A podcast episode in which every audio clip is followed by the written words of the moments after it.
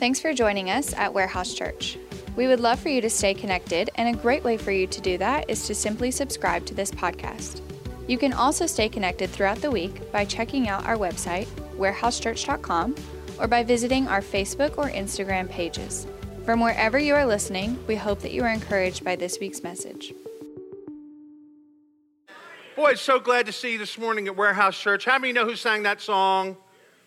Beach Boys, very, very good. We're starting our summer series today called Summer of Love.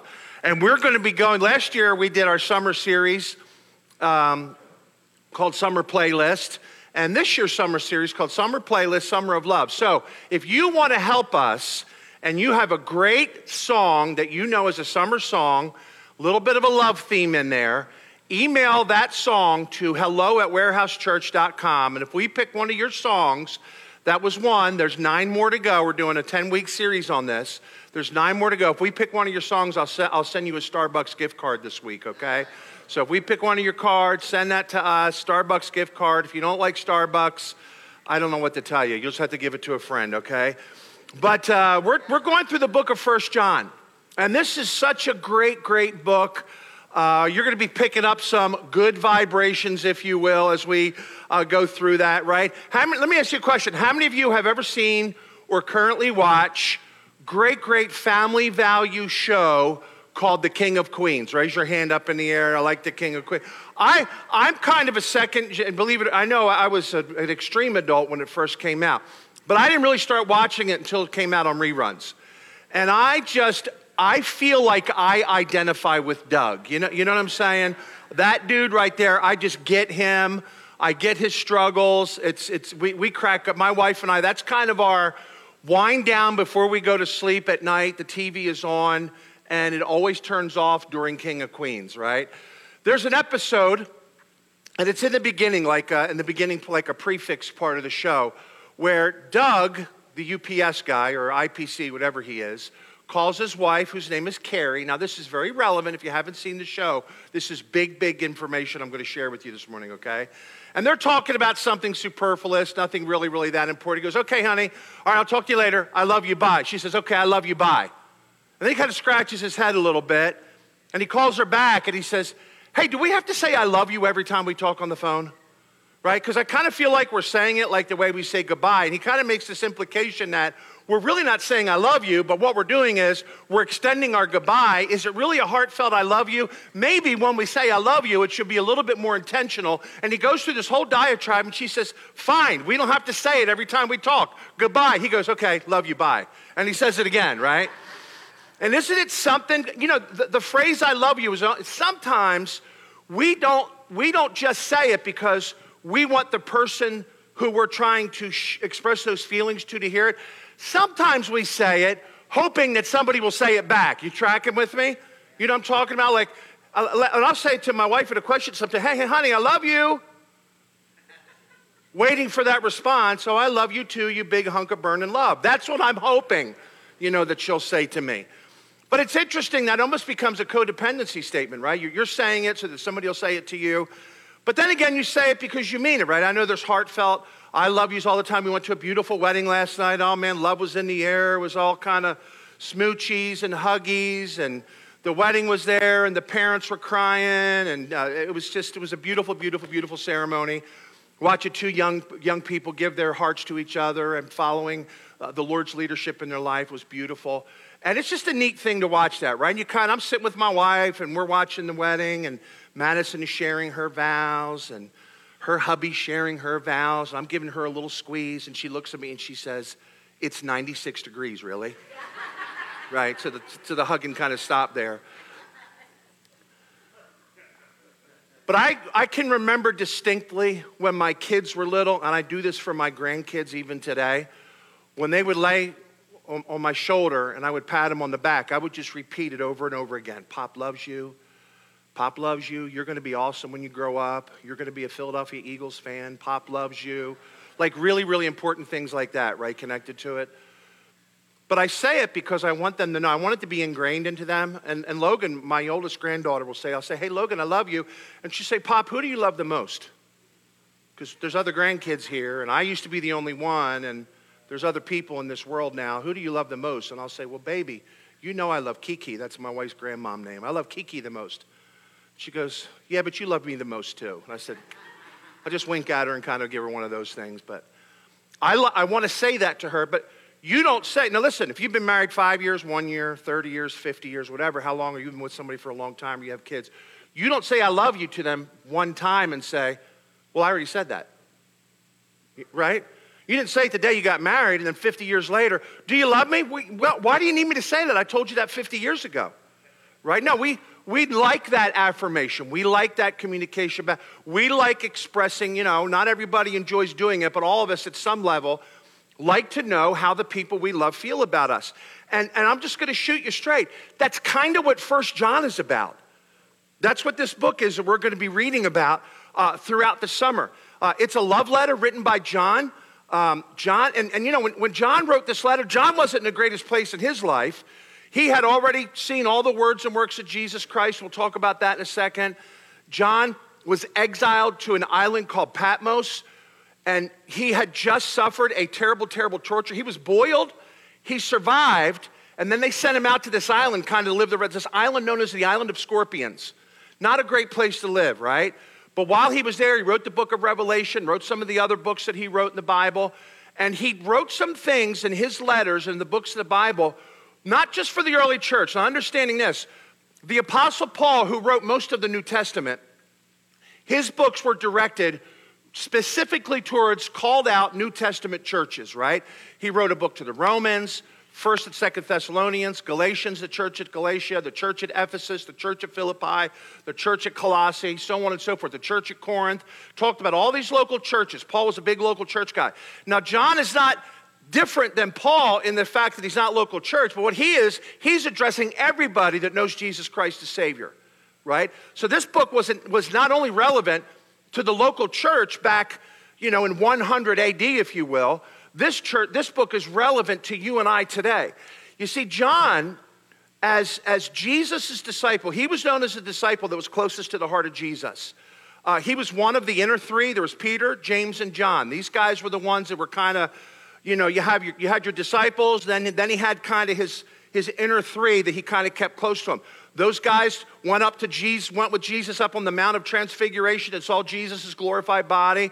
These guys were called into the Garden of Gethsemane when Jesus was praying, lamenting over his impending crucifixion. You guys stand here, pray, stand guard, watch for me. You guys got my back, right? I love it this morning. My friend Zach, who's out in the hallway, who comes to church sometimes with his pretty girlfriend who's sitting in the second row this morning, right? But he says to me every Sunday, he says, Pastor, I got your back. I got your back. And he's out there as one of our security guys, keeping our whole, our whole facility safe while we're on church. So when you see Zach after church today, give him a little bit of an attaboy and tell him thank you. But, but you know, when, when you have somebody that's close to you like that, right, you get to know them a little bit better than other people do. Um, and Paul, I mean, excuse me, the Apostle John knew Jesus. You remember a few weeks ago when my wife spoke on Mother's Day, she talked about John and John's role in Jesus' life. She talked about how Jesus entrusted the care of his mother to John when Jesus was just about to be crucified. He said to John, This is now your mother. He said to his mom, Mom, this is now your son. I can't take care of you anymore. Now, they thought he was going to die, die. They didn't understand he was going to die, resurrect, and then head back up into heaven 40 days after that. But John was somebody who was very, very close to Jesus. He had a very, he was kind of a sensitive guy. He was the sensitive. He wasn't like Peter cutting people's ears off, making these big brash statements, right? John was like, he was a guy, he, he was like a sensitive heart guy. So let me ask you all a question this morning. How many of you would identify with Peter more? A little more brash, a little bit more of a swashbuckler. You're not afraid to say how you feel. Raise your hand up in the air. How many sensitive souls like me identify with John a little bit more? Okay, that's how I am too. Big, big, big crybaby. So, John writes this book, and here's the purpose of this letter. I'm just giving you a little bit of introduction before we read First John uh, chapter 1, first couple verses. Um, he there's two specific purposes for this letter, okay? Number one, John is exposing false teaching with, listen, church, this is, this is significant, by sharing the authority that disproves the false teaching. Okay? This right here, what we read out of every single week in our church, This is what we teach. This is what gets read in our life groups every single week. This is the authority for who we are as Warehouse Church. It's God's holy inspired word, the Bible. Somebody say amen. Because what I talk about really doesn't matter right? If I were to come up here and share sports opinions, you already know that doesn't matter. If I were to share, even if I share with you personal family stuff, just to try to get you to identify with a little bit of the things we're talking about, those things are okay. But nothing's more important that we talk about on Sunday morning or in any kind of gathering that you have than God's holy, inspired, preserved, relevant, real truth, the Word of God. Somebody say amen. We need this book. We need this book because there is a lot of false teaching specifically about Jesus Christ in our world today. This was relevant back when John wrote the letter in about 100 AD. People were saying things about, Jesus, oh, he's not resurrected. He's this, he's this. We're not this, we're that. There was all kind of different. You know what they, the, the other thing that they believed in the early church? Well, in order for you to have a relationship with Jesus Christ, you need to become a Jew first, then get circumcised, then accept Jesus Christ as Savior, then get baptized. And they baptize in salt water. How'd you like to get baptized in salt water two days after circumcision? Owie, right? You say, why are you saying that? Because there were people teaching that. There were people teaching that the only way to Jesus Christ is through Judaism, then Jesus, and then to God. And the Bible says in the book of Titus, not by works of righteousness which we have done, you can't do good stuff to earn favor with God. It's according to his mercy that he saves that. How do we know that? From the truth. The whole truth and nothing but the truth, God's inspired word. So he was refuting false teaching by shit. Now listen, it's one thing to say, I don't believe in that. You know, I said this about, you know, the whole gun conversation that people have. And it's interesting to me the timing that all that happens, right? Like, I get it. We're in Texas. The stars at night are big and bright, uh, deep in the heart of Texas. I get all that, right? And I'm going to tell you right now I have a gun, not on my person, okay? I do own a gun. I have one in my house. I have a license to carry. My wife and I went to classes. We want to be responsible gun owners. But for people that don't want to own guns, I'm not a hater. The people that are anti gun, I want to love them more than I care about how they feel about gun stuff. Because that doesn't matter. And we base our, well, you know, the, the Second Amendment and this, this, and this, and all this stuff does divides, divides, divides, divides, divides, right? Hurts the opportunity, church, listen now, that we can have influence in people's lives. Because if we're more wanting people to, you know, well, I'm a, you know, I want people to know that I believe, why don't you tell them what you believe in about Jesus first? Right? And share them love. Because you know what? It's okay if people vote differently than us. Because I guarantee you, not everybody in this room votes the same way. Right? We just don't, and it's okay. What matters is how we view and understand and receive the teaching of the Word of God, right? So he exposes false teaching with authoritative truth, right? And that's the best strategy. The best strategy isn't to say, well, I, div- I disagree with all these Judaizers because I just don't like the way they treated Jesus when he was here on the earth. And he's done. No, he doesn't say that. What he says is, there's Jesus is the way, the truth, and the life, and no man comes to the Father except through him.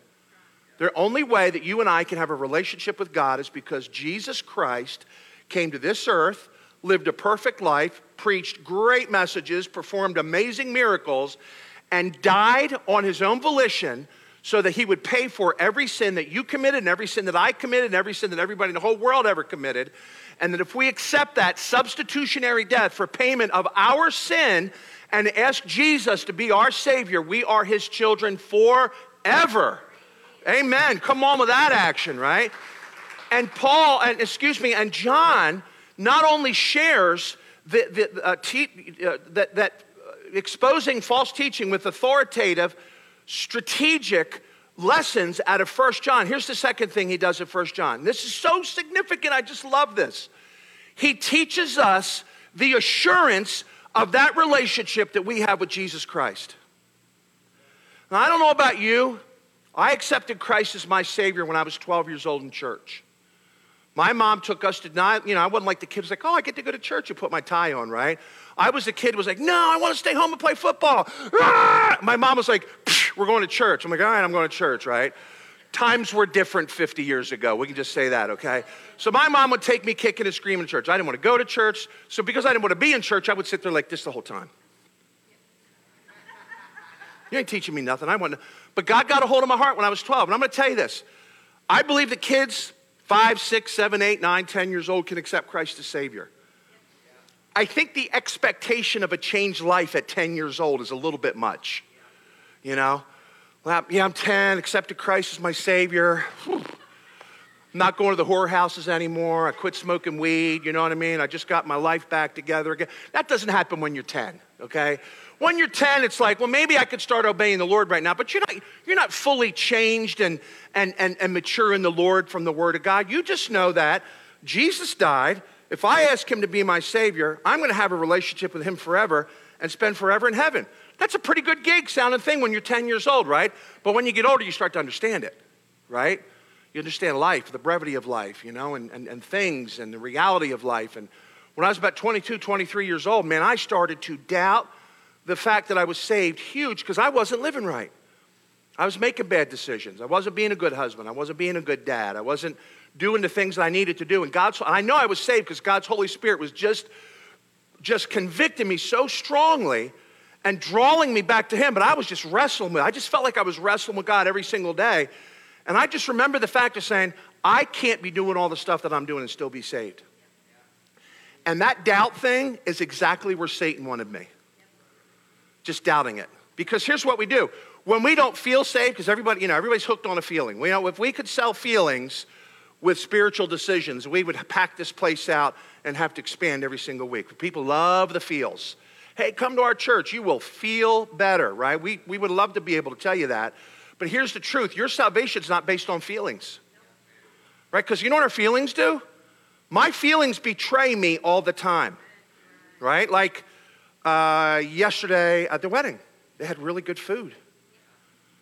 Two nights, we had good food twice this week. We had, we had meatballs and, and uh, sausages. Oh, I'm star hungry right now. We had meatball and sausage with our interns, who we're going to introduce to you in just a few minutes. And last night we had brisket and sausage. And one of the, th- some of you people that aren't from the Northeast, I'm going to tell you a little secret with food, with us, with, with the people from the Northeast. When there are meatballs on the table and there are sausage on the table, there are also rolls. And what you do is you take that meat and you put it inside the roll and you eat it as a sandwich. Everybody that came to our meal the other night was putting meatballs and stuff on their, on their, bread, on their plate, and they were carrying the rolls separate from their meatballs. You're supposed to put the meatballs in the rolls. Haven't y'all ever heard of a meatball sandwich before? What, that, that, every graduation, birthday, bar mitzvah, everything up in Philadelphia, that's how you eat meatballs, okay? It's really good information for you. But man, last night, again, we had rolls. I can't eat rolls, so I didn't eat rolls the other night. I was good. Last night, man, they had really good rolls. Like, oh man, I want a, want a piece of bread so bad. And my body was telling me, it's, it's one roll. Is it that big of a deal? Right? And then you get the next one. One piece of chocolate cake. Seriously, is that a big deal? Because I could take a little bit of extra this and offset this, and we have all these. And, and don't we do things to justify our feelings sometimes? Right? My wife's not. I can explain my way out of this later. She's not going to care that big of a deal. I can stay up, you know, I can do this, I can do this, I can do this. And the same thing happens in our relationship with Jesus Christ. So let me talk to you this morning about the undeniable proof of Jesus Christ. So let's look together in 1 John we're going to be in First John for a big chunk of the summer. So if you have a Bible, bring your Bibles to church. We're going to be in First John. I'm going to be reading uh, during this study the New King James Version. I read per. I, someone had this conversation with somebody after church last week. You were reading New King James today. What is that? What you read for your pr- private Bible time? I said, no. I read the New Living Translation because it's a little easier. The English is a little easier to understand. But I like reading uh, the New King James on different Bible studies that I do. So that's what I'm going to be reading during this study. So 1 John chapter 1, first couple verses, God's holy, inspired, preserved, relevant, awesome, we need it like nobody's business word says this. That which was formed from the beginning, which we have heard, which we have seen with our own eyes, which we have looked upon, with our hands have handled concerning the word of life. This life was manifested, and we have seen it. We bear witness, we declare it to you that eternal life was with the Father and was given to us. That which we have seen and heard, we declare to you, that you also may have fellowship with us. And truly, our fellowship is with the Father and His Son, Jesus Christ. And here's why I'm writing these things to you so that your joy would be full. okay?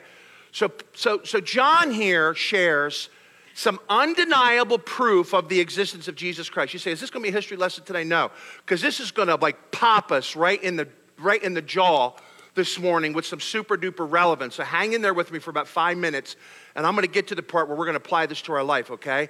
The very first thing to understand is from this passage of scripture is Jesus or He was heard in the beginning. The Bible tells us, and we believe the Bible is true truth. We believe the Bible is exact truth, right? Genesis 1 1, it says, In the beginning, whoever knows this verse, say it with me. In the beginning, God created the heavens and the earth, right? So we understand that. God, right, God made the earth and, and everything that is in six days. On the seventh day, he rested. Listen to what it says in John. This is another book written by the same apostle that wrote this letter. John chapter 1, verses 1 through 3 says this. This is going to sound very familiar with what you just heard out of 1 John.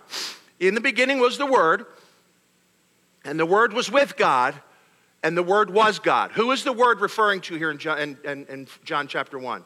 Jesus Christ, okay? Jesus is the Word, okay? So he says, In the beginning was the Word, the Word was with God, the Word was God. He, Jesus, was in the beginning with God. All things were made through him, and without him, uh, nothing was made that was made. And then he says here in 1 John 1 1, that which was from the beginning, which we, right? So that which was from the beginning, Jesus, he was there during creation. We understand the plurality of God in creation. When God said this, let us make man in our own image. He's speaking of himself, Jesus, his son, and the Holy Spirit, who have always existed Father, Son, and Holy Spirit, okay? If you track them with me, say amen. amen. If you're hungry for brisket, say amen. amen. All right, let's get this going here, right? So, when John is telling us the guy that was there in the beginning, yeah, I've seen him, I've heard him, I've touched him, I've watched him, I've personally experienced him. He was heard not only in the beginning of time, but I was a part of his life for a very substantial part of time, right? And here's the second thing. Number one is Jesus was heard from the beginning. Number two, Jesus or he was fully experienced by the disciples. 1 John 1 1. That which was from the beginning, Jesus, which we again heard, seen with our eyes, we looked at, our hands have handled, which is interesting because in the book of John, chapter 20, when doubting Thomas says, I'm not going to believe in Jesus unless I see the holes in his hands and I thrust my hand into his side. And when Jesus, who saw Thomas in John chapter 20, went up to Thomas and said, Hey, give me your hand, bro. I'm sorry. No, give me your hand. See this? Touch this. You see this right here? Put your hand up in here. I, I am who I said I am, okay? I am risen. I am alive. Of course, Thomas, he falls down. Oh, I'm sorry, I'm sorry. And Jesus says this to him the only reason you believe it is because you see it. And then he blesses all of us. You ready? Blessed are those who will not see yet still will believe. That's a blessing to you and me, church. So John is talking about here how he fully partook and experienced the life of Jesus Christ. Now, the life of Jesus Christ is his death, his burial, and his resurrection, which is also known as what? The gospel. He was a full partaker of the gospel. He heard him. Like he got to hear Jesus say, Lazarus, come forth. He got to hear Jesus give the Beatitudes. He got to hear Jesus rebuke people at the temple. Hey, you guys can't do this and flip the table. He got to see all that stuff, right? He watched him as he healed and he performed all. Can you imagine having a front row seat to the words and works of Jesus Christ? Like seeing him heal people, seeing the, just seeing some lady reaching out through a crowd, touching the hem of his garment, believing that that could heal her and her actually being healed from that. And watching all this stuff, just being in awe at Jesus every single day. John says, Listen, I'm telling you, he created everything, but I saw it firsthand every possible way that you could see it that Jesus was alive. And here's what he's doing number three. He's giving, this is where it gets really important for you and I this morning. John is giving a testimony of his personal experience with Jesus Christ. Acts chapter 1, verse number 8, the last thing Jesus says before he levitates up into heaven, right? It says this, but you shall receive power. Jesus says this. All you, all you guys, right, 120 some people that were believers in him, standing around him outside there that day. He said, You're going to receive power. I got the power. You're going to receive that power. And the Holy Ghost is going to come upon you. They didn't understand that. What do you mean the Holy Ghost is going to come upon us? He told them in John chapter 14, 15, 16, 17, I'm not going to leave you comfortless. I'm going to leave my Holy Spirit with you. He's going to guide you in truth. He's going to help you. He's my helper. He's this, he's this, he's this. And then he says, I'm going to leave you power. The Holy Ghost is going to come upon you. Er, er, er, they don't understand all this, right? he says, Because of that, you're going to be witnesses for me in Jerusalem, Judea, Samaria, and to the ends of the earth. Now, that word witness, I've probably said this before, is a judicial term, okay? John was a witness. So, what does that mean? Somebody didn't just tell John, man, you should see this guy named Jesus. He is crazy. And the fame of Jesus spread everywhere, right? People that needed healing wanted to meet Jesus to be healed, right? Remember the guy named blind Bartimaeus in Mark chapter 10? There was a guy named blind Bartimaeus. He's begging. He's got a beggar's cloak on. Help me out, help me out, help me out. He's blind, he can't see. Suddenly, here's this crowd, right? And somebody blind that's begging can hear lots of footsteps coming their way. Crowd's coming. I'm going to get some money here. He cries out. He hears Jesus is coming. He don't know which way he's coming from. He just knows that Jesus is in the middle of his crowd. He says, Jesus, son of David, have mercy on me. And everybody says, dude, you need to be quiet. He says, what?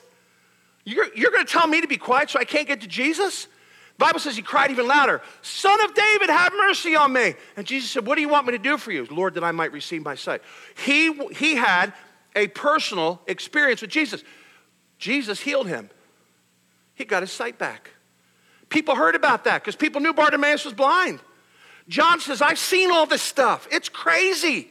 Like all this stuff that you heard, John even said at the end of the book of John, he said, All the stuff that we have seen Jesus say, I've done as much as I could to chronicle it. I've been obedient to the Holy Spirit. I wrote it all down, but here's the deal, guys. There aren't enough volumes in the world to contain all the words and works of Jesus Christ. And that was just in three and a half years during his earthly ministry. We can't even begin to comprehend all that Jesus did. And John's like this I saw it. I want you to know that I personally experienced it. If I were to get up in court and I, they were to say to me, Do you swear to tell the truth, the whole truth, and nothing but the truth, so help you God? I do. Did you see Jesus? Yes. He had a beard. He had this. He looked like this. If, if, if, can you, have you seen a court show? Uh, can you point him out in the room today? Like he's going to be sitting in the back corner, right? You know, he's going to be sitting on the left side or the right side with some dude in a suit, right? So, yeah, that's, him right there. He's the one. What did he do? Man, he healed, he spoke, he turned this much food into enough food for a whole, for a whole army. He did this, he did this. He, and he, what, what is he sharing? He's sharing something that he personally experienced. So, so John's sharing this, this letter to you and I with authority because here's, here's the first thing, just a couple things to think about, and I'm going to pray. You ready? John's sharing this with us for this reason God wants you and I to believe in his son Jesus. You see all that, Ed? You want all that just to say that? Yeah.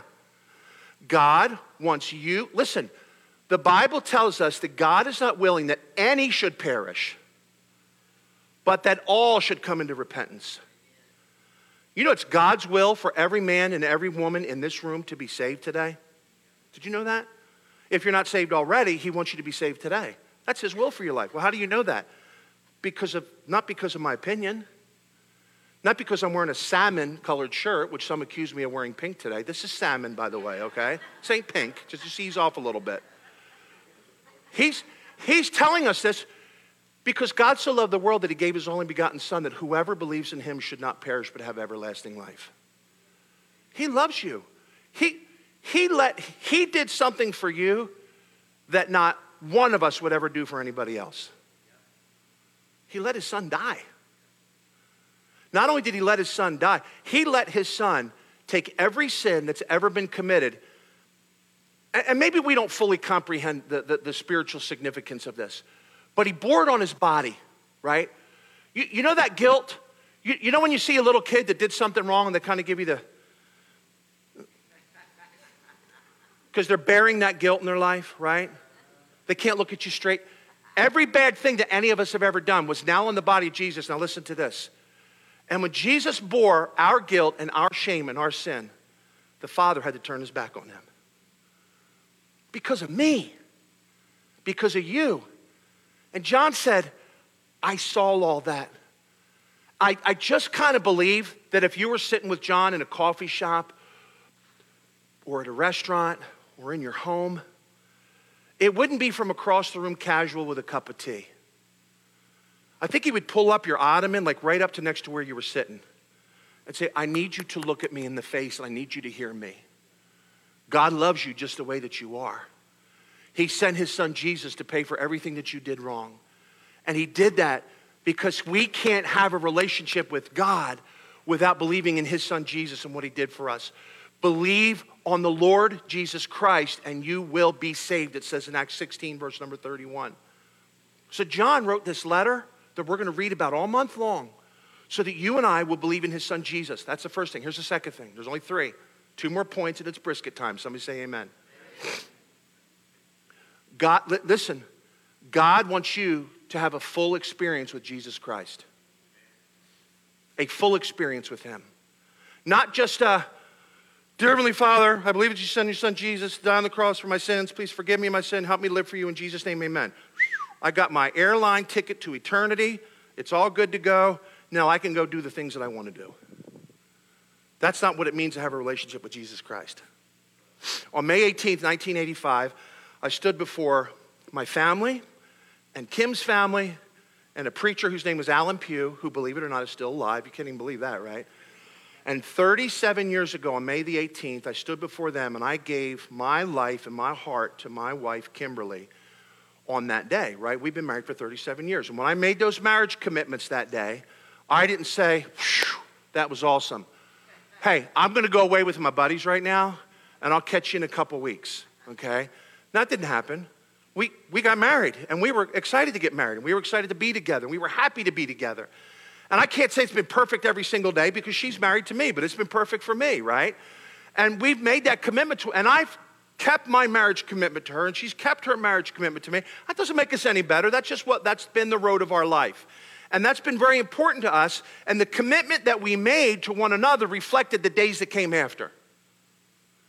The commitment that you make to Jesus Christ, whatever day that you accept Him as your personal Savior, ought to be reflected the days that follow Him. And here's what, here's what takes place you start to learn about him. That's why the local church is so important. That's why life groups are so important. So you could get in the Word and know him better and learn him better and understand him better and fully experience what it means to have answered prayer, fully experience what it means to have a daily, personal relationship with him. Why? Calling out on his name when you're going through stuff, praying on behalf of other people like we did this morning, saying to Jesus, Jesus, I need you. You know what? Sometimes just bowing your head and having a moment with God and not saying anything, but just trying to listen to him a little bit. You say, What are you talking about, dude? That sounds a little uh, new agey. No, it's not. Because he says, Be still and know that I am God in Psalm chapter 41. Why does he say that to us? Because he wants, Listen, He didn't just die so that you'd be safe forever. He desires a relationship with you. A relationship means there's communication, a relationship means there's dependence, a relationship means there's trust, a relationship means you have to say you're sorry every once in a while, right, Ben? Amen, right? right, Ed? Right, every husband in the room, right? It just that's what it means, right? So, because we have a relationship with Jesus Christ, Paul said this pray without ceasing. What does that mean? You're going into these deep, super spiritual, long conversations with God. No, it just means when you're driving down the road, hey, God, help me to honor you today with the way that I drive. Hey, God, help me when I go into this meeting to keep my eyes focused on you. Hey, God, help me to resist this temptation because this is a little more than I'm kind of mentally prepared for right now. God, help me when I go into this situation today to be a blessing. That's what prayer without ceasing means. And why do you do that? Because Jesus wants you to experience Him fully in your life. Here's the last thing, and I'm done. God wants us, back to that judicial term, to be witnesses and share your personal experience with others about Jesus Christ. Here's the thing we have visitors in our church this morning. If you're, if you're super glad we have first time guests in our church today, let them know that, okay? I'm just guessing you came to come to an awesome church, and the bonus is you're getting barbecue after church. That's, that's the way I'm looking at it today, okay? But, but here's the thing when we have a personal relationship with Jesus Christ, there ought to be some things that happen in your life that you can talk about. Peter and John were told to stop talking about Jesus in Acts chapter 4. We read this about a month ago in our service. And what was their response to this? We can't help stop. We can't stop talking about the things that we've seen and heard. Don't you understand what I've experienced in my life? This is the real deal. I'm not going to stop talking about it, right? And that if you have a relationship with Jesus Christ, don't be intimidated by this really, really long book called the Bible. You're like, oh, I could never read this whole book. Yes, you can. You can read, if you can watch a whole Netflix series in two days, you can read the Bible. And nobody expects you to read it in two days. Three chapters, four chapters a day, you can get it done in a year. Okay? And there's different reading programs.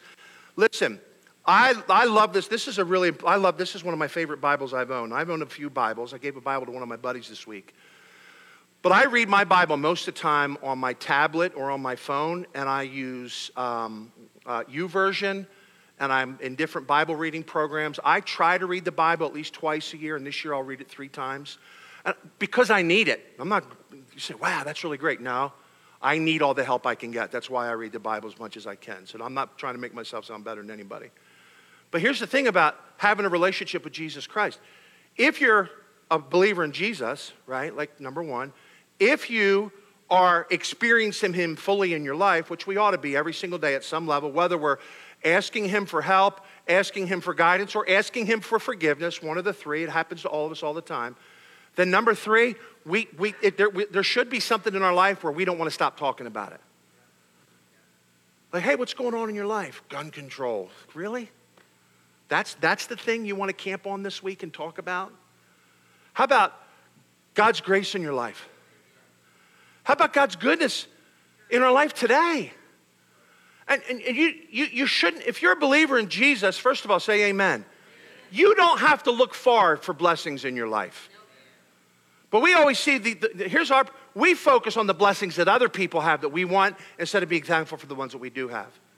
Man, I wish, man, if I had what they had, man, I would be a really good Christian God, right? If I had, I could really, really do some great things for the kingdom if I had the money that they had, or if I had the car that they had, or if I had the or if I had the gifts that she had, or if I had the stuff that they had, right? We always look out and we compare, we compare, we compare instead of saying God. Because, and you know what happens when we compare? We look like fools, it says in 2 Corinthians chapter 10.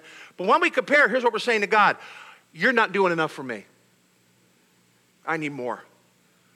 And God already gave you his best in his son Jesus. And then, even on top of that, he says, every good thing that happens in your life, the book of James, every good gift and every perfect gift comes from above, and the Father of lights, within whom there's no one. We can't even understand it. But if you are a believer in Jesus, I want to encourage you today, fully experiencing him in your life, make him a part of your life every single day. Reading your word, praying, spending some time in devotions, getting a good life group. Be faithful to the Lord's house this summer. And when you travel, watch online if you can't get to a church. And when you travel, if you can get to a good church, go to a great church. Take all their stuff in the pew in front of you and bring it back to us so we can get good ideas for our church, okay?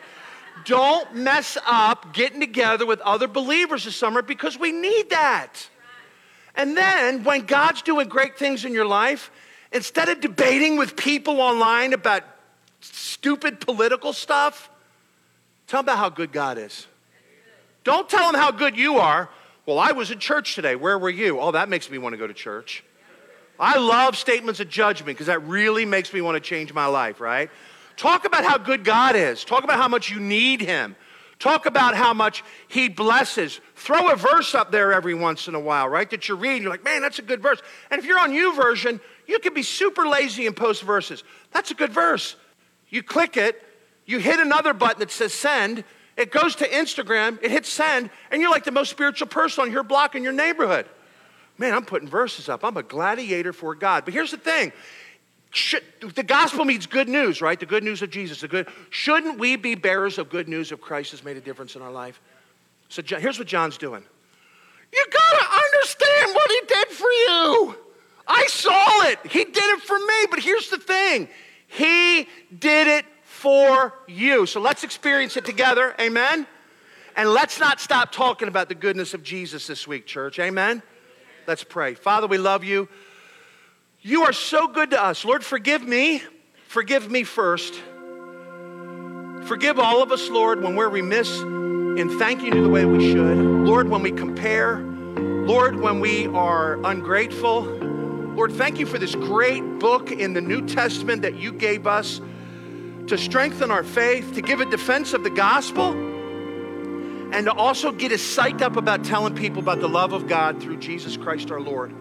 We're going to learn some great stuff this summer. I pray that we'll make a very, very genuine effort to be as church as much as we can this summer, Lord. And if not, connecting online when we do go out of town. We love it when people are with their families on vacation, but we don't want to skip Sundays for being tired or skip Sundays to cut our grass, or we want to be faithful to the house of God for you, first and foremost, Lord, because of what your son did for us. And frankly, Lord, because we need it. We need to be fed, we need to be encouraged, we need the fellowship. And I pray that that would happen all throughout the summer here at Warehouse Church. Thank you for new friends that visited today. I pray, Lord, as they're coming, checking this church out, that they would just walk right in and feel like family, Lord, and they would feel that today. We love you so much and thank you for your word. Father, if anybody in our auditorium is with us today that doesn't have a relationship with Jesus Christ, the very first thing that we talked about, your word says, whoever calls on the name of the Lord will be saved. If you don't know Christ as your personal Savior, you can by praying and inviting Him to be your Lord and Savior today. And that prayer goes just like this. You ask, you tell God that you believe in His Son Jesus, you invite Jesus to be your Savior and you ask Him to live in you and you ask Him to help you to live for Him. You say, Pastor Ed, I want to put my faith and trust in Jesus today. Then you pray this prayer with me to God. You don't have to say it out loud. Just say it right where you're sitting, whether you're watching online or sitting in our beautiful auditorium this morning. Just say this to God. Just say, Dear God, I know I'm a sinner. I'm sorry. Father, please forgive me of all my sin in my life Would you come into my heart and save me and help me to live for you. I believe in your son Jesus. I believe that he died so that I can be forgiven. And I believe he's alive today. And I want to be with you forever. Thank you for loving me. Thank you for saving me. I pray this in Jesus' name. Everybody keep your eyes closed just for a second. I pray this in Jesus' name, amen. Hey, while we're just in a prayer for spirit this morning, if you prayed that prayer with me this morning, inviting Christ to come into your heart, would you just quietly, right where you're sitting, just lift your arm up, arm up in the air that I might see you, acknowledge you, and I'll remember you in prayer this week. Pastor, I pray for me. I invited Jesus into my heart today. Anybody like that today? Hey, if you prayed that prayer online, shoot us an email to hello at warehousechurch.com and we will respond promptly. And, church, let me encourage you this week. Let me encourage you. Experience Experiencing Jesus daily means you doing something. That means you pursuing Him. Pursue Him this week. Pursue Him today. We love you, Lord, and thank you. In Jesus' name we pray. And everybody said it with me. Amen. Hey, we, we're glad you're here today.